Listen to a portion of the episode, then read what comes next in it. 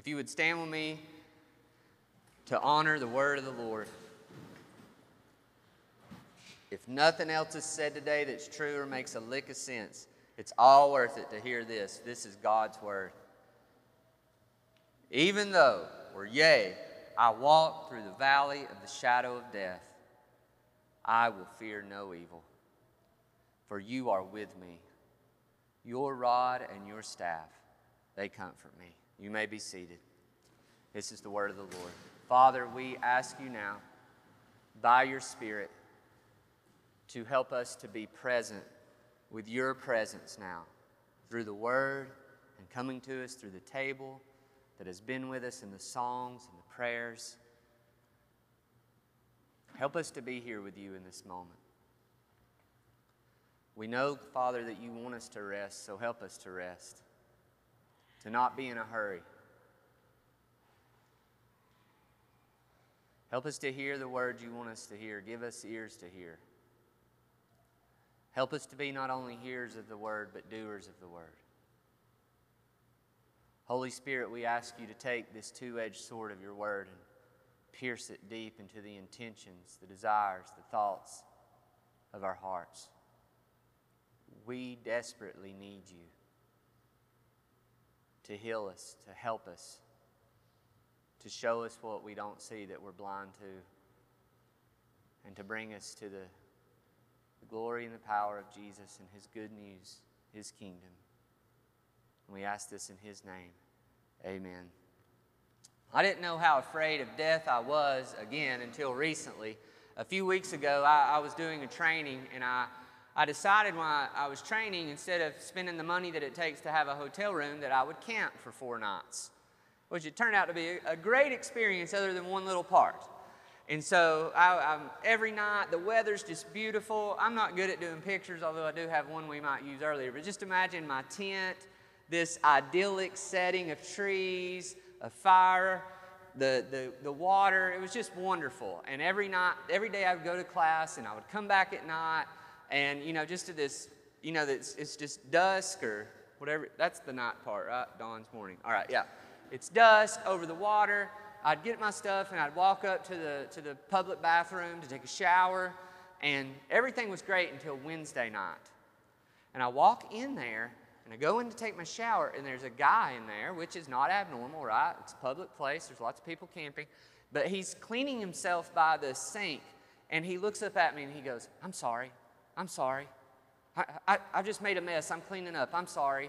And I'm like, okay, I don't mind. I'm just walking back here to take my shower. I walk back there, you know, do my thing. I'm leaving, and he looks at me again on the way out, and he says, I'm, I'm sorry. I'm sorry. I, I'm sorry.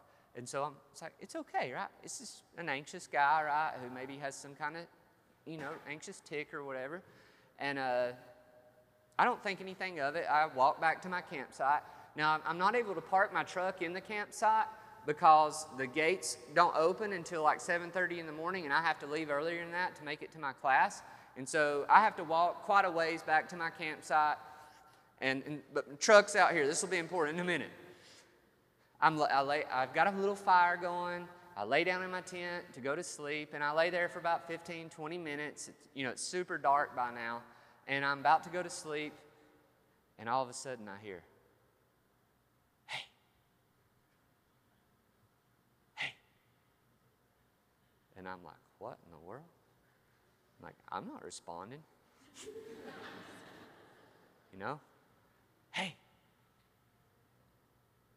And finally, I'm like, I'm going to have to do something. I guess he knows I'm in here. And so I kind of look up. And people have already thought I was crazy for going camping out here by myself. But anyway, and you know, there's the, the road of the campground, and then there's the lower road that you drive and park that's near your campsite. Well, I look up, and dude in the bathroom is on the lower road. And he's like, hey.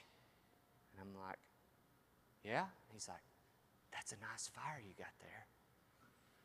I'm not exaggerating. I know preachers do that. I'm keeping this one true. I can't claim that for the rest today, but this one. Uh, I'm just a joke. Uh, and he, I'm like, yeah. And he goes, Do you know if they've been spraying for bugs? I'm like, I don't know. And every time after he says something, he says, I'm sorry. I'm sorry. And you're thinking, Are you apologizing for something you're about to do to me? I'm super confused right now. And then he's like, do, do, Have the flies been bad? And I'm just like, I, I've not noticed any flies. I'm not worried thinking about flies right now. And, and he just stands there. And again, I'm sorry. And I'm like, Well, I'm going to go back to sleep. And yeah, right. Yes. And I lay down and I, I'm just laying there. Oh, Lord, please. My truck's not there. I can't like get up and make a fast exit. You know, I'd have to walk like a quarter of a mile. And so I've got this little chair that fits inside my tent. And this is what I do this is super protection. I just put it in front of the door. And so, in case he comes in, at least I guess I've got a moment to just start swinging like crazy. I was afraid. and I, did, I didn't know what to do. I hadn't been afraid like that in a long time. I didn't know how afraid of death that I was, and what I want to propose to us this morning is maybe you don't either. The Bible tells us through the whole story about this powerful pull of the fear of death.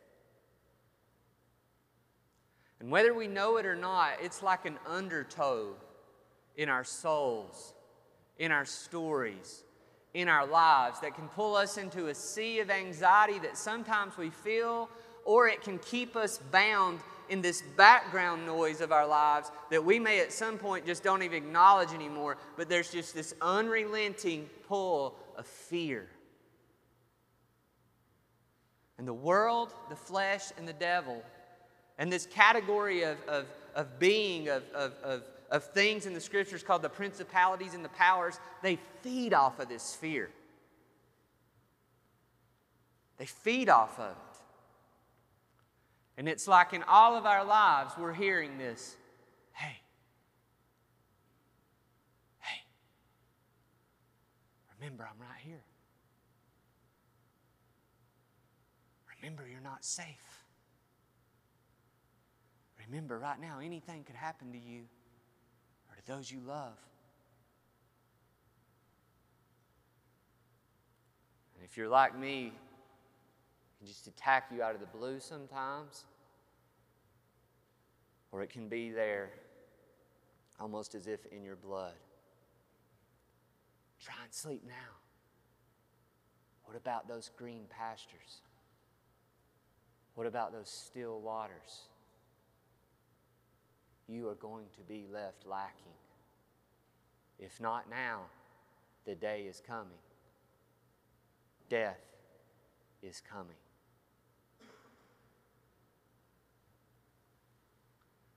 And we know the answer to this in our heads, right? But I wonder how deep we feel it right now in our spirit. We know the good news of Jesus, primarily the good news of his resurrection, that because Jesus is risen from the dead, we don't need to fear death at the end because death will lead us into his everlasting glory. But we, I wonder how much we feel free from the slavery of the fear of death now. And I wonder if we dare to believe and dare to envision what it would look like for us to live into this reality that though we walk through the valley of the shadow of death, we will fear no evil. To believe what we've read in Hebrews already in our word of assurance today, and what we're going to read again before we finish our time, that Jesus has delivered us from slavery, not just to death. It's not what it said, but from slavery to the fear of death. The Word of God says we can grow in this. That we can claim the gift of a life free from the slavery of the fear of death and all of its enslaving anxieties and idolatries. How do we do this? We've got to join the psalmist. We've got to join David again as we are doing each week and acknowledge the real fear of death we have in our lives. And maybe for some of us, I would say for all of us in some ways, the slavery of the fear of death. Notice verse 4 again. He is walking through the valley of the shadow of death. So David's setting has shifted. Last week, the shepherd is leading him where? Green pastures, still waters, restoring the soul, paths of righteousness, right paths. The setting shifts. And now instead of the shepherd having the sheep in those in that setting, now he has them in the valley of, of deep darkness. We're used to valley of the shadow of death, that still works, but some of you even have in your Bibles, you'll, you'll know the little bitty squiggly letter that says, go down here and look. And really, the, you could more literally translate this from the Hebrew into deep darkness. Like the, it's like a superlative that's piling on stuff, the shadowy depths, the deep, darkest valley. In these ancient Near Eastern locations, these sheep, sometimes eating green, but a lot of times they're being led through these wilderness areas it's just not all green. It's not even a lot of green if you go and do your little Bible map work, right? It's desert, it's wilderness, it's caves, it's darkness. And readers of this psalm would remember that this is a literal darkness. Again, the wilderness, the wadis. For David, the Goliaths, the Sauls. For us, literally, it can be times where we face sickness, disease, cancers, mental health crises, and it can be figurative. In Psalm 107, we don't have time to go there. It talks of literal darknesses that we go through. In Psalm 88, the psalmist says, Darkness is my only friend. Anxieties, seeing yourself as nothing. One commentator says it this way this phrase can apply to death itself, but it's meant to speak of any dark situation where you cannot see your way. A sick bed can be the valley of the shadow of death. A broken heart can be the valley of the shadow of death. Divorce court can be the valley of the shadow of death. An unmet need can be the valley of the shadow of death. Unemployment can be the valley of the shadow of death. The death of a loved one can be the valley of the shadow of death. The loss of your reputation can be the valley of the shadow of death. There are a lot of valleys of darkness that we face in this world. And if that's not bad enough, then it can go to weird imagination places. And I don't mean weird in a bad way. I don't, can't tell you how many times in my life I've thought, I wonder if I have cancer right now.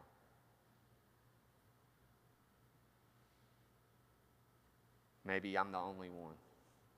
I wonder if this person I love might not live this much longer. I have, I have some friends, nobody in this room, so I'm not talking about you, but some family members who are very worried about gas station abductions of their children. Right? It's a real thing, right? And so every time they go to get gas, they're, they're, work, they're that's on their mind. Right? It's pretty unlikely Right? It's pretty unlikely. Maybe I have cancer right now, but we do these things, don't we? And they become these dark places that we live our lives captive by fear. And we have to ask ourselves the question Does Psalm 23, verses 1 through 3, still stand in, in verse 4? David, here through the Spirit, has put these things together. This is not only, though, a setting of trial, it's a setting of temptation. It, your suffering is not a sin, right? It's, it's not a sin to suffer. But suffering can tempt us to sin. Death, disease, the curse. It's, it's not like you're responsible for that in a moral, sinful way, but it certainly tempts us. In the fear of death, we want to survive. And sometimes our surviving looks like sinning. It can lead to all those M's that we talked about last week. If you, if you weren't here, we talked about when we feel like we lack, how we're tempted to, to, to manage things sinfully, to, to manipulate things sinfully, to, to medicate sinfully, to, to uh, be mean sinfully. There's a whole bunch of them we went through. You see, death, the fear of death, produces sin in our life.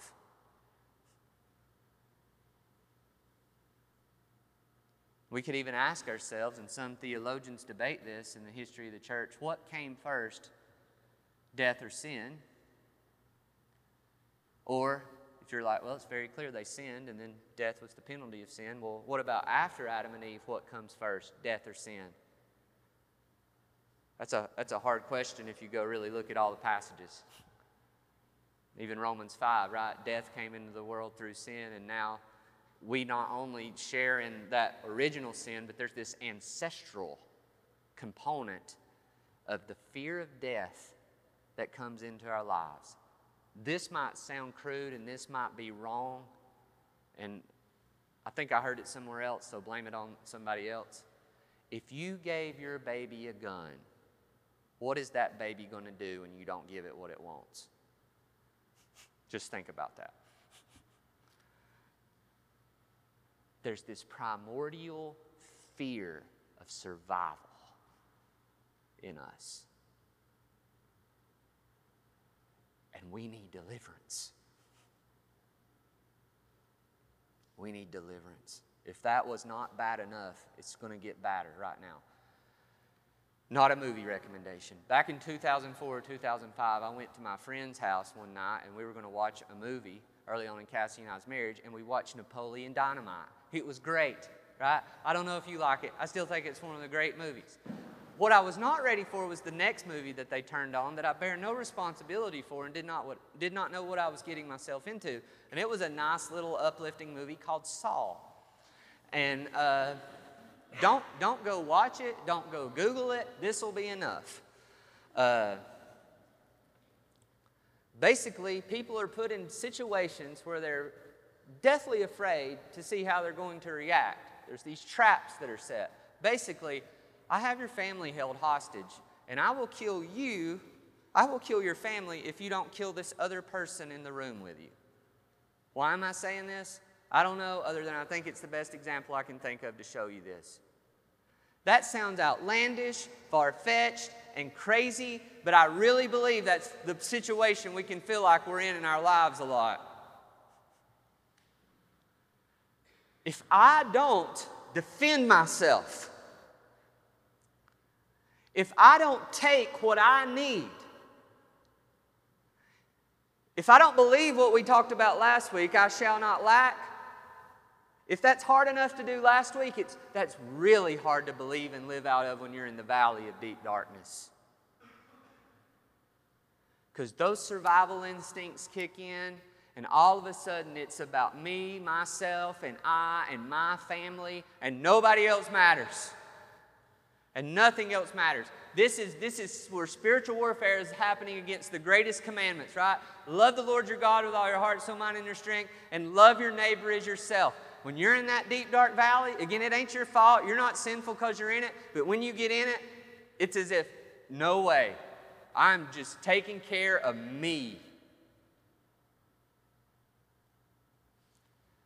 And how's that working for us? It is not a peaceful, restful life. It is a life bound by slavery at the bottom of it all to the fear of death. And we got to, we've got to acknowledge this. You can't do all that acknowledging right now. So it's more than right now. You got to take this with you this week. Where do I find myself in fear that I, in, in the hardest times, that, I'm, that God is going to leave me lacking? And then how do I respond in those times? What does maybe selfishness look like? What does my sin look like? What does my anxiety look like?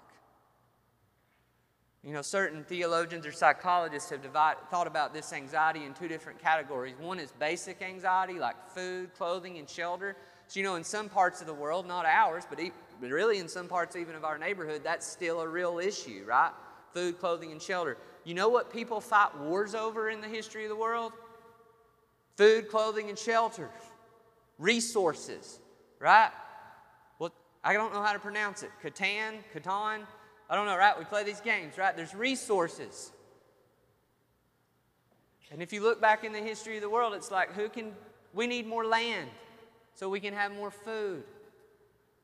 So, so this can seem foreign to us in our affluent North American culture, But what we don't, we, while we might not have basic anxiety, we have a whole lot of this other category that's called neurotic anxiety.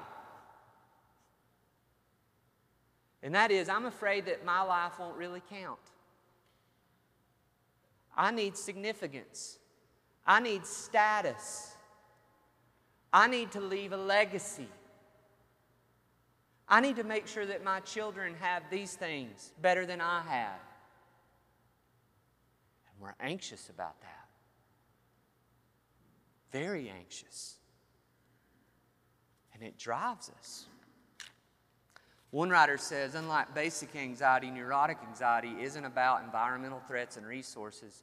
Rather, it's characterized by worries, fears, and apprehensions associated with our self concept, much of which is driven by how we compare ourselves to others in our social world. I've got to have as much as them, I've got to do as much as them, so like my life will count, so my life will matter. Because one day I'm going to die, and I've got to live a life that justifies it was worth it. Right? I'm driven by the fear of death. Feeling, I'm going to go back to reading. Feelings of insecurity, low self esteem, obsession, obsessions, perfectionism, ambitiousness, envy, narcissism, jealousy, rivalry, competitiveness, self consciousness, guilt, and shame are all examples of this neurotic anxiety, and they all relate to how we evaluate ourselves in our own eyes and the eyes of others can also be feelings of superiority, contempt, and pride. But the motive force behind our vigilant monitoring of how we compare ourselves to others and its cultural standards for good and ill is a slavery to the fear of death that manifests itself in an anxiety that determines how we form our identities and how we pursue meaning. You guys know uh, the series is born out of this time that I took during my sabbatical, and this was one of the things I meditated on a lot. It's this anxiety around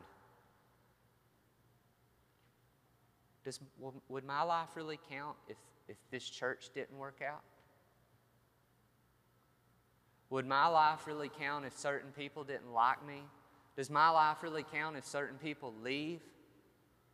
Will my life really matter? So this morning, I'm praying over this, and, it, and it's as if the Holy Spirit's wanting to say, Are you preparing sermons? And are you going to go preach sermons driven by this death anxiety? You got to make yourself matter, Rusty, by preaching a sermon people will really like. And this is not saying don't work hard and don't have ambition. It's the motivation, right? Is this driven by an anxiety to make my life count and matter so that when I die at the end, it will be said his life was worthy?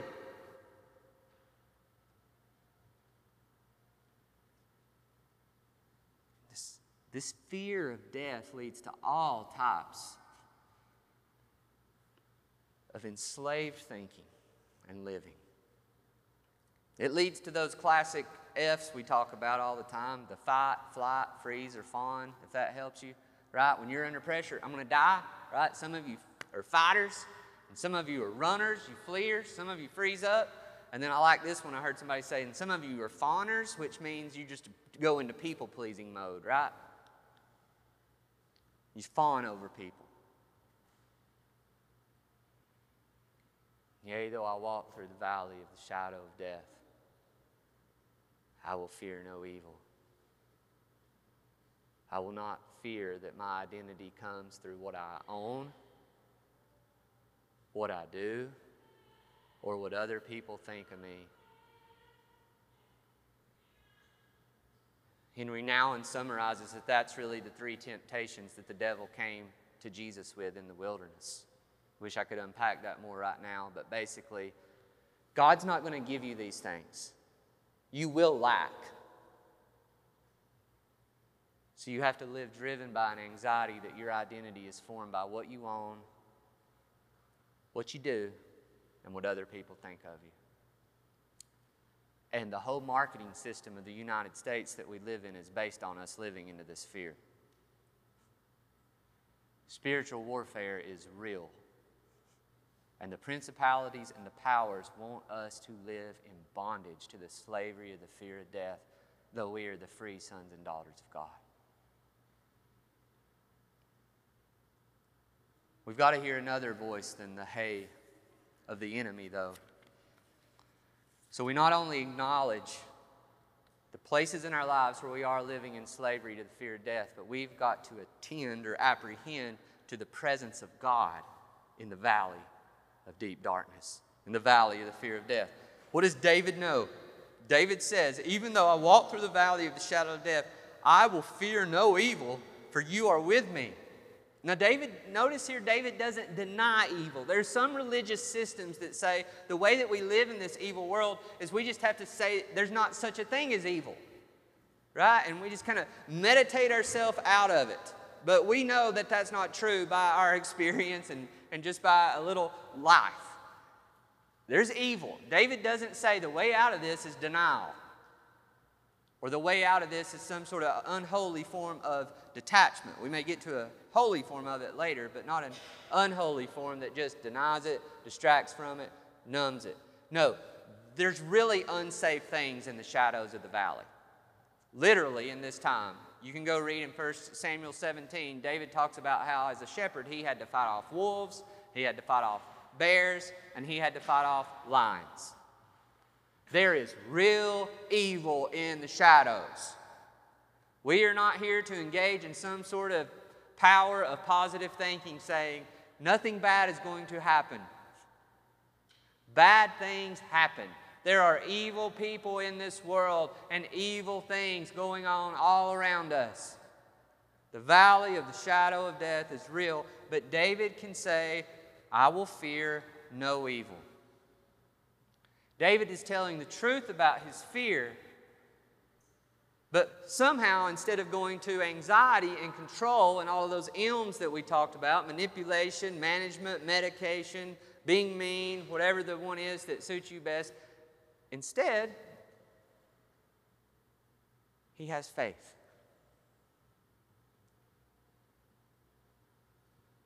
How can he do this without denial or unholy detachment? these words that don't look like a lot, but are everything. For you are with me. Let me suggest here that presence is both the problem and the solution. First off, presence is the problem in the valley of the shadow of death because there's a present of evil stuff, right? The problem. But presence is also the solution because there's the power of someone greater or the presence, that is, of someone greater. Now, this doesn't happen simply by me saying it, right? This is what we've been talking about every week in this series. We need to memorize Psalm 23, but we need to also meditate on Psalm 23. And, then we, we've got to integrate, participate in Psalm 23. If you remember back to the first week, the Lord is, and the Lord is mine. So, how can David say, Even though I walk through the valley of the shadow of death, I will fear no evil? For you are with me. Who is you? Remember, we're back to the Lord is. He has, there, there, is, there is a God, Yahweh, Jehovah, the personal God of Israel, who is eternal, who is historical, who is metaphysical, that is, he is real. He is objective. He's outside of David. This is so important. There is the objective presence of the Lord. He is with me. Hang on to that. And then there's second part of this is there is the temporal, the we might say narratival, not just eternal, but but story formed, personal, subjective presence of the Lord. That is the, the presence of the Lord that you can feel and experience and know is there. If you're like me, whenever anybody says, especially when I was a kid, they pray that the Lord would be with me, I'm like, why are you praying that? Uh, he is. Right? Maybe you aren't smart Alex like I am. But what people mean by that is not just the Lord be with you, but the Lord be with you. The scriptures speak of the manifest presence of the Lord. Did God just appear in the tabernacle in the temple? Was he like not already there? No, he was there. And then he was there. We got to have both of these. We got to have both of these realities in our minds. We may not, we might not always experience the part two, but we can always cling to the part one. David is a moody guy. I mean, my goodness, read these Psalms. He's all over the place, right? If he had the good old school mood ring, that thing would just be going crazy. But his moods didn't change reality. It might be a literal valley, it might just be a I'm having a horrible day valley. But the Lord is with him. Our seasons, our sufferings, and even David saying, even when that shadow of death comes over me. You know, David had a baby die because of his sin. David had a son betray him because of his sin or a link to it. But the Lord was his shepherd. But David is seeking number two because he knows how good number one is. And I don't think that we should see that as a weakness or something wrong. A lot of us are coming from traditions that are big on number one or big on number two. But what if we could rest in number one and reach for number two? Reach for it. Here's your five fancy $5 word affective salience.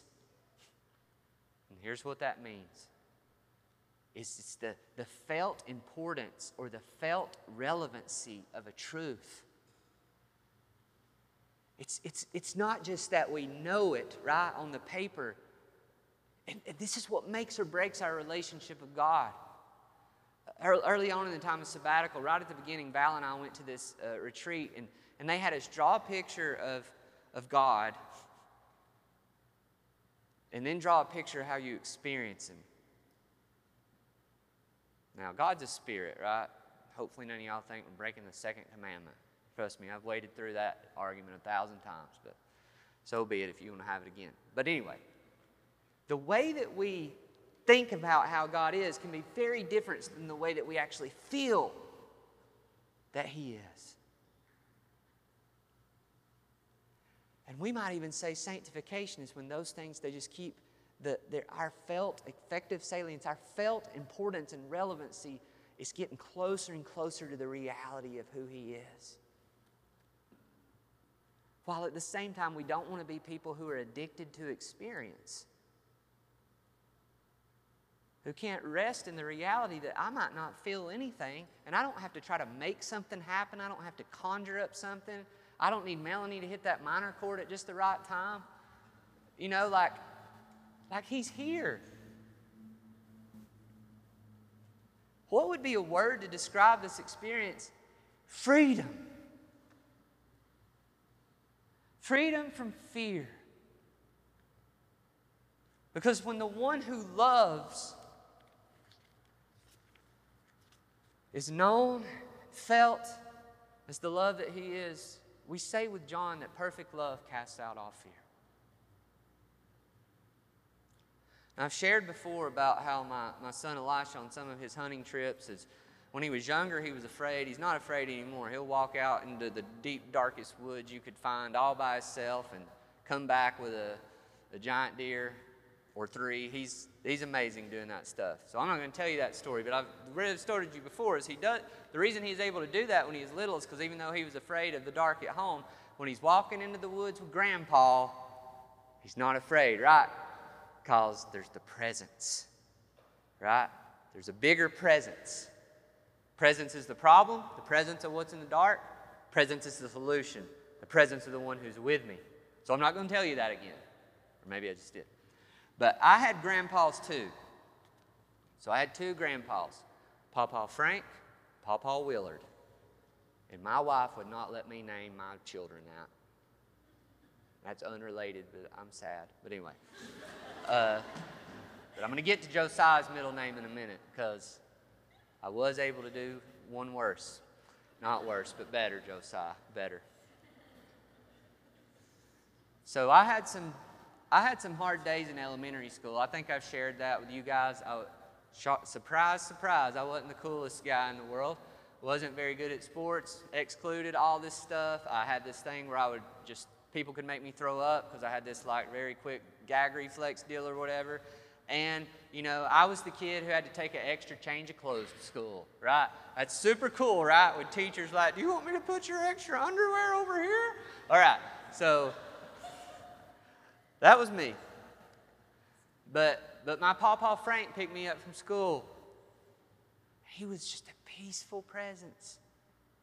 And we would go to the drugstore. And then we would go to the service station. And y'all are thinking, how old are you? Okay, boomer. Uh, but we did, right, in our small town. And he would let me get those orange peanut butter crackers and a bottle of Coke. And if we were super cool, we'd pour our peanuts in our, in our Coke, glass Coke bottle. It was just like everything's okay now. I'm not in that shadow anymore. And then I had another grandpa, Papa Willard. He was a big, big, tall man who just worked in the garden all the time, and he played a guitar, except he played it left-handed, but not with the strings changed. He just flipped it upside down, so I couldn't ever learn anything from him because his fingers are all weird. And he was just full of energy and life. When my mama would make a chocolate pie, she made a chocolate pie for everybody else, and then she would just sit a whole one down right in front of him. And he would just grab it. He'd hold his spoon not the proper way, but like with a fist. And he, if y'all saw me eat, here we go. So, and he would just shovel in, and he would just, you just sit there, and it'd be like, man, this guy's awesome. awesome. And when I was young, my dad was in the army for a couple years, and I, I think this is what happened. I think sometimes my parents listen to this stuff. Maybe I'm not telling this right, parents. I'm doing the best I can. I think my dad was in the army at that time. Uh, I broke my arm. I fell off the counter in the kitchen trying to fix myself some popcorn, and I was scared to death. And so, what does my mom do? My, my Papa Willard just lived across the pasture. She picks me up, takes me to Papa Willard, big presence, and I'm still hurting, but everything's under control, right? It's okay. I love you, Papa Frank and Papa Willard. There's a presence right in the shadow of death. I've got this picture. You probably can't see it good, and I don't know if this is cheesy. I'm not art, a super art knowing person or language person, obviously. But, uh, but I like it. This comes from a, a Barbara Peacock book called Soul Care and African American Tradition or something. And this, if you want to go find a, a real version of it, but just notice that, that lamb right? Just resting with Jesus. And you can notice a lot of other things about that. Just leave it there, Kaylee. I'm going to keep talking, but there we are, right? I'm reminded of Psalm 139 where it says, The darkness is not dark to you. I'm reminded of a song I would sing with my mama God walks the dark hills.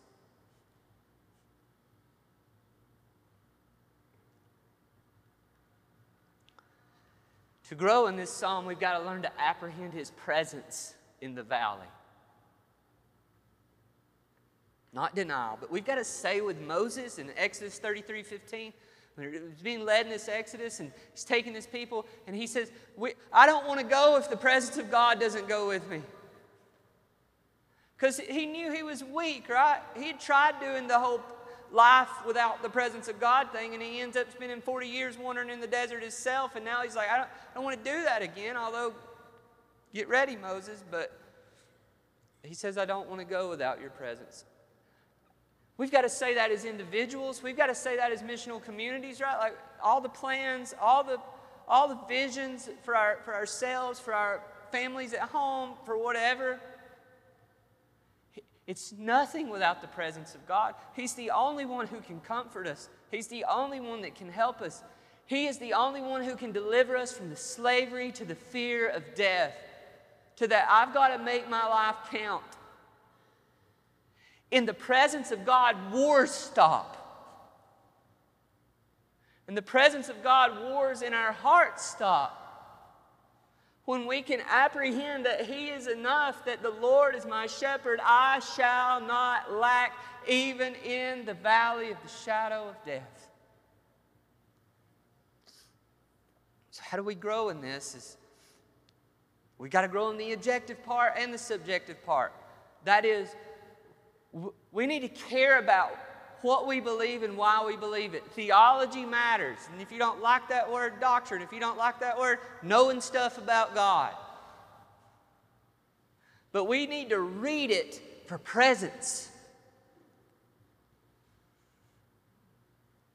B.B. Warfield says, you want to read book of theology? Read it on your knees.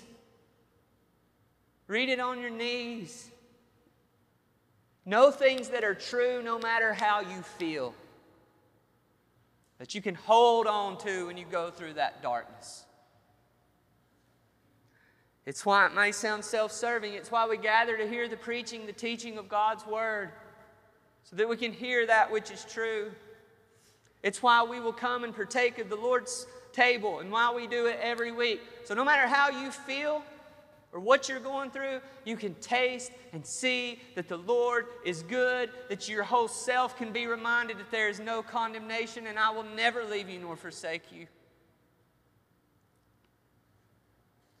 And then we need to, and this will make some of us uncomfortable, but the, the things we've been talking about, we need to step into some practices that are going to help us more subjectively experience the presence of God. You've got to be willing, at least in your prayer, to say, God, I know this is true. I want to feel this is true. That's not a weakness. Lord, I want your manifest presence on my life today. I want it in my family. I want it in my kids. I want it in my fight club. I want it in my missional community. I don't want to go forward without you going with me. I know you're going to go with me, but I want to know it. You may just need to sit and take some time to apprehend that He is really with you. And you need to do that over and over and over again until what you think you know, you actually begin to know. You might just want to set a chair. You, your prayer time might just become two chairs, right? It might sound silly to you, but you're just going to set another chair out when you pray. You're going to be aware He is there. You might want to light a candle You might want to go for a walk. That's what I like to do. And you just want to imagine He's walking with me. I walk through the valley of the shadow of death, but I am not alone. And we want to do this communally. In our fight clubs, in our missional communities, we, we, whatever we're doing, whenever we're doing it, with our, with our children, with our, with our roommates, with our suite mates, how do we take a moment just to say, let's call time out and acknowledge the presence of the Lord is with us? What difference might it make if we were aware of the presence of God? It would mean that we could live a little bit more into the reality that we are not slaves to fear, the fear of death. So, the last thing, each week, you know, we proclaim the gospel as clearly as we can at this point. And I, Go for it. We'll go to the table. Hang with me. We not only need to acknowledge the slavery we have to the fear of death in these areas of our life and apprehend the presence of God in the face of them, but we've got to anchor ourselves in the power of the shepherd. Now, where do I see this? And go back to the, to the verse, Kaylee, please. Thank you. For you are with me, your rod and your staff, they comfort me.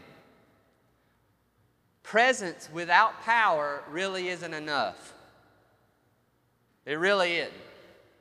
If the shepherd is just going to get destroyed by the, the enemies, then guess what? I'm going down too, right? It don't matter how nice he is or how kind he is, right? Lovey dovey shepherd. If he gets mauled by the bear and dies, we're all dead. So this shepherd has a rod and a staff. A rod Some people would think it's more like this club like thing. So think of a stick with like that gnarly end on it. And so he can just, just drill any enemies that come up. And then the staff, the staff would be uh, the classic thing you think of that has this curve in it. And guess what that curve is called? It's called a crook. It's called a crook. And he would use this rod and he would use this staff with this crook and he would protect the sheep. He would fight off the enemies.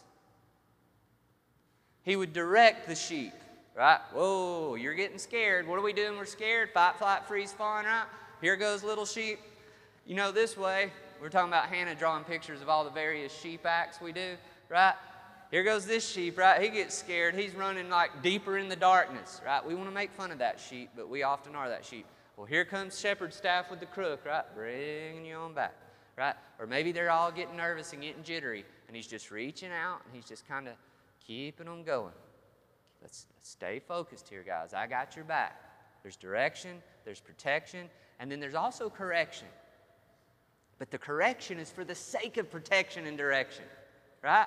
It's not like I'm just beating the heck out of you guys because I got to get the job done.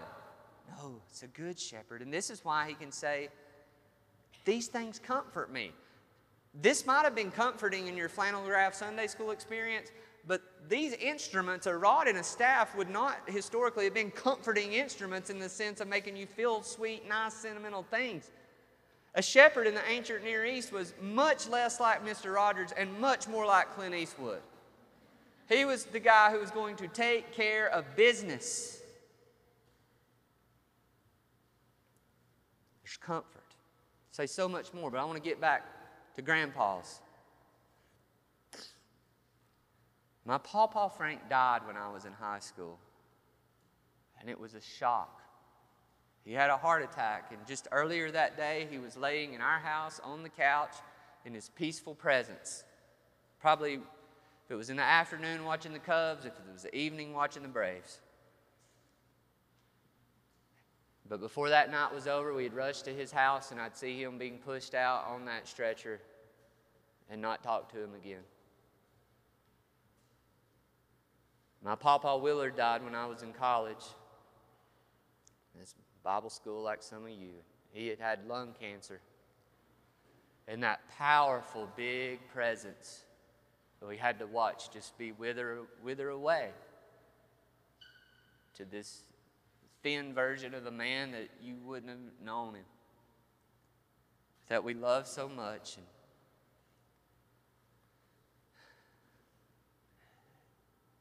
the peace, the power was not enough to face death.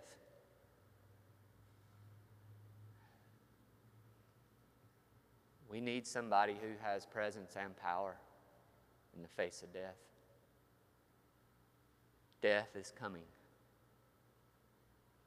It is appointed for a man once to die and then judgment. And oh, how our imaginations go wild in fear of when and how that will come to ourselves and to those we love and how that anxiety drives us to live our lives. It's probably driving you in ways you don't even know to make decisions about what jobs you take, about what majors you get, about what things you do with your life, about how you spend your time, about how you spend your money, right? I got to make my life count. Now go with me to Calvary. And there the disciples watch the one who gave them presence die. Now that's disorienting. Jesus, you said, let not your hearts be troubled. Most of them have ran. It's, it, it, this is here, like in many places in church history, past and present, where the women are the most courageous, right? Because other than John, they're the only ones still showing up.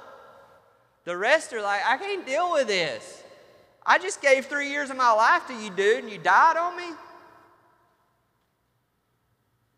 Slavery to the fear of death. But what they didn't realize was what was happening, and what we can realize is in his death, Jesus was becoming present with us in our death. And in his death, Jesus was giving us freedom from the slavery of the power of death. He was becoming injected with death for us. Now, we rightly say and accept that he was taking on the penalty of sin so that God might condemn sin in him instead of in us, Romans 8 1 through 4. But what we might miss sometimes is that he was also taking upon himself the curse the curse of death and the reality of evil. I want to stop, but this is just too important. On the cross, Jesus was injected with our death to the depths If you can do this with me and you don't feel too uncomfortable, you could go there in your mind's eye. In Galatians chapter 3, Paul says that through his preaching, the Galatians saw Jesus as if publicly crucified in their midst. But we can see Jesus there not only being nailed to that cross and that cruel way of death in the Roman Empire, but we can see Jesus as the cancer patient taking chemo. We can see Jesus as the baby found dead in the crib of SIDS. We can see Jesus as the teenager mangled in the cab of a car due to a DUI. We can see Jesus as the addict in the ditch who overdosed, but everybody was too afraid to call anybody, and so they just left him there for dead. We can see Jesus in the place of those abused in all the worst ways and left to live with that shame. We can see Jesus feeling forsaken. We can see Jesus infected with all the evil of the world. If you think that's too much, then hear these words. I'm going to flip to them so you know I'm reading them. These are not my words. Galatians 3:13. Christ redeemed us from the curse of the law by becoming cursed for us. 2 Corinthians 5:21 For our sake he made him to be sin who knew no sin.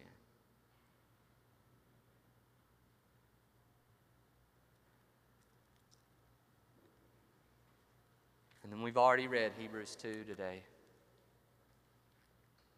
Since therefore the children share in flesh and blood, he himself likewise partook of the same things, that through death he might destroy the one who has the power of death, that is the devil, and deliver all those who, the fear of death, were subject to lifelong slavery. For because he himself has suffered when tempted, he is able to help those who are tempted.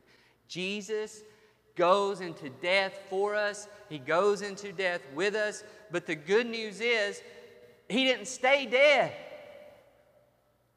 This, this, is, this is the gospel, right? At least one big piece of it. He was injected with our death. And what, what do we get injected with? His life. He takes on the curse, and we take on the resurrection.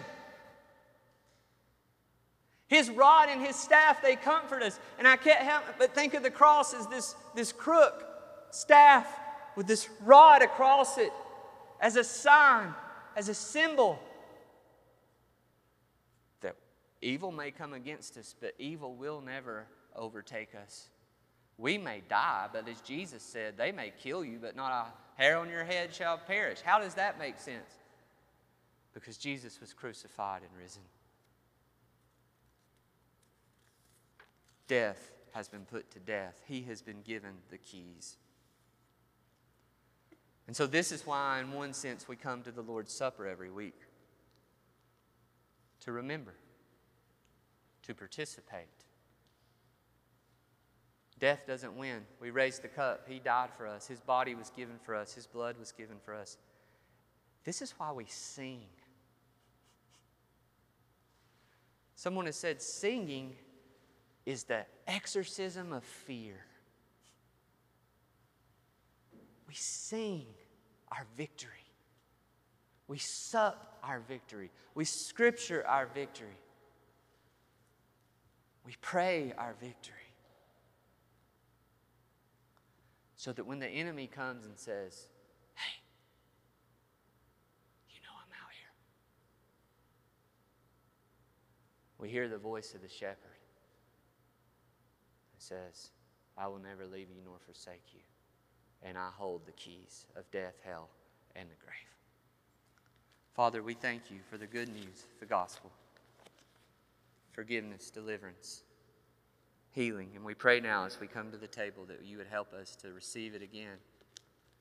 May we know it deep in our hearts. May we share it with one another. In Jesus' name, amen.